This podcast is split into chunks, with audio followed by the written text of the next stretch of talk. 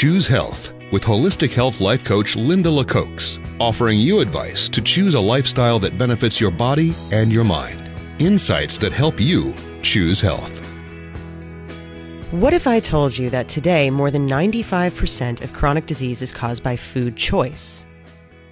So, if that's true, how do you know how to choose your food and how do you know what you're really eating? Today, we're going to talk about artificial ingredients. The issue today in the United States is that we are no longer eating food. On the whole, we are eating food like substances.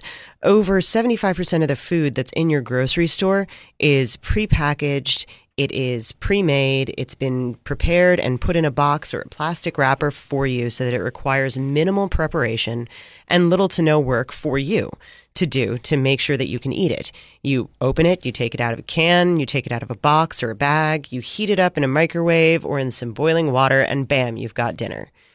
Okay, but what is the real cost to you to eat for convenience? And is it really convenient in the long run? One of the scary things about this change in the way we look at food is that we have now created the second generation of Americans who don't know how to cook without using a box or a bag or a can. Instead of children being able to identify where food really comes from, food doesn't come from a farm. It comes from the grocery store shelves. It grows out of packages and out of boxes, and sometimes, if they're lucky enough to know, out of the produce department, and it's fresh. But the majority of what children can identify as food is really rather low.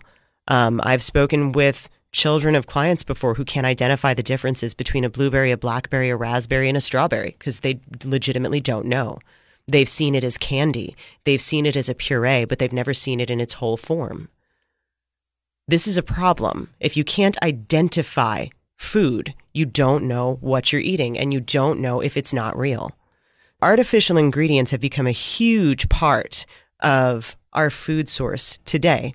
But the problem with this is, is, that your body was not designed to process chemicals. The amount of chemical contaminants in the diet of the average American is staggering. It is normal for people to consume anywhere between 150 to 160 different artificial chemical ingredients in one day, and sometimes even in one meal. Most of these items are generally regarded as safe by the FDA. They're food dyes, they're preservatives, they're artificial sweeteners. The problem is that a lot of these are never tested to their fullest capacity, which basically means that they make sure that it's not going to kill you. And other than that, it's fine. There's very minimal processes in to, that are put in place that are being required of companies to notify the FDA about the product so that you can actually make sure that it's safe for the long term.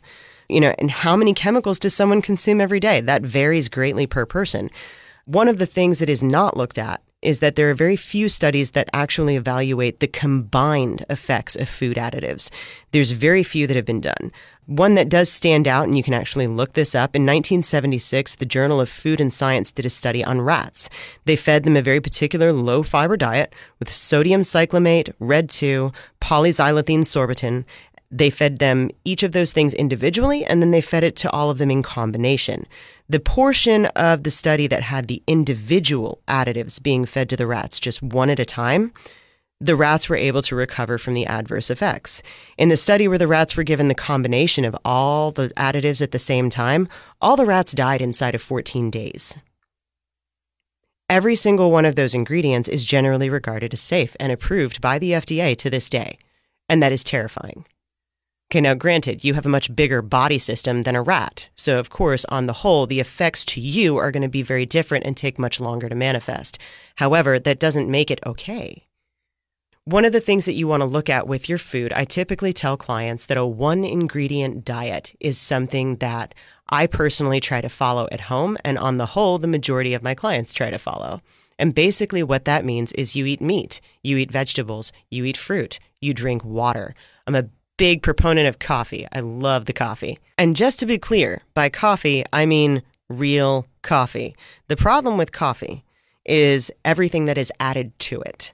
So, not Starbucks coffee, not sugar coffee, not all kinds of artificial creamer with French vanilla, hazelnut, nobody knows what it is. I mean coffee, real coffee. We're talking espresso, we're talking black coffee, maybe a little bit of heavy cream as your additive. That's about it. Coffee is good for you in moderation. And green tea. Green tea is incredibly healthy for you. Lots of herbal teas are really good for you. Okay, make sure that your your tea is organic because tea does have a lot of additives and preservatives put on the leaves to make sure that it stays fresh in the box. You know, just because it's tea doesn't mean it's okay. So make sure you're looking for that organic label. But meat, vegetables, fruit, water, coffee, green tea, that's where you live. With that combination, what that means is I don't care how many one ingredients you mix together, so long as everything starts off as one whole recognizable piece of food. If you really look at that diet, what does it do? It eliminates preservatives. It eliminates artificial colors and artificial ingredients and all these chemicals that are used to make food look good, smell good, and taste good, even though it's not actually food. It eliminates the processing. It eliminates things that have been so far removed from their original form that your children can't even identify what it looks like. You know, when you look at the one ingredient diet model, and how it breaks down, most of my clients, if I can get them to eat on a one ingredient diet for a 30 to 60 day period of time, they don't go back because they feel so much better because you're not constantly microdosing yourself with toxins on a daily basis at every meal. Some things to contemplate changing your food does not happen immediately, it happens over time. Okay, you didn't start eating the way that you eat right now because you just woke up one day and decided it was a good idea. It was a slow process over time. Start with breakfast. Okay, it's your first meal of the day. Try to make breakfast easy. When you wake up in the morning, have fresh fruit and a hard boiled egg. Have, you know, some bacon that is organic, nitrate free bacon. We've got lots of local resources in this area and local farmers. Stockton Farms does really great organic bacon. It's addictive. So, you know, make sure that you are eating things that are one ingredient diet compatible. Have some fruit, have some vegetables, do a green smoothie with, you know, some kale, pineapple, banana, blueberry, and maybe some almond milk. But make breakfast easy. After you work on breakfast and you've got that down for a month, do lunch. Now you've got two meals out of your day that are one ingredient diet compatible. And then you can tackle the big one, which is dinner. Dinner is huge and a lot of times requires preparation. So make sure that if you want to look at meal prepping, get some ideas. Go to Pinterest, go to my website. Um, if you go to lifesupporthh.com, I mean, I take you through certain meal prepping ideas there. You can do a health coaching consultation where I will take you through how to do this and give you some really good tips, tricks, recipes, and steps that will help you along your way. But don't tackle the problem by jumping on it all at one time. You got here slowly give yourself time to go back slowly. And you know, it's something that you can do with an incredible amount of success.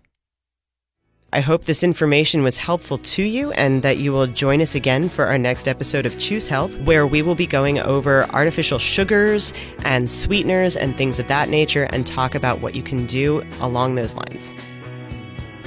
This has been Choose Health with Linda LaCoax. Linda is a certified holistic health coach, bend instructor, and personal trainer with Life Support Holistic Health in Cookeville. She's available for your questions on Facebook and online at lifesupporthh.com.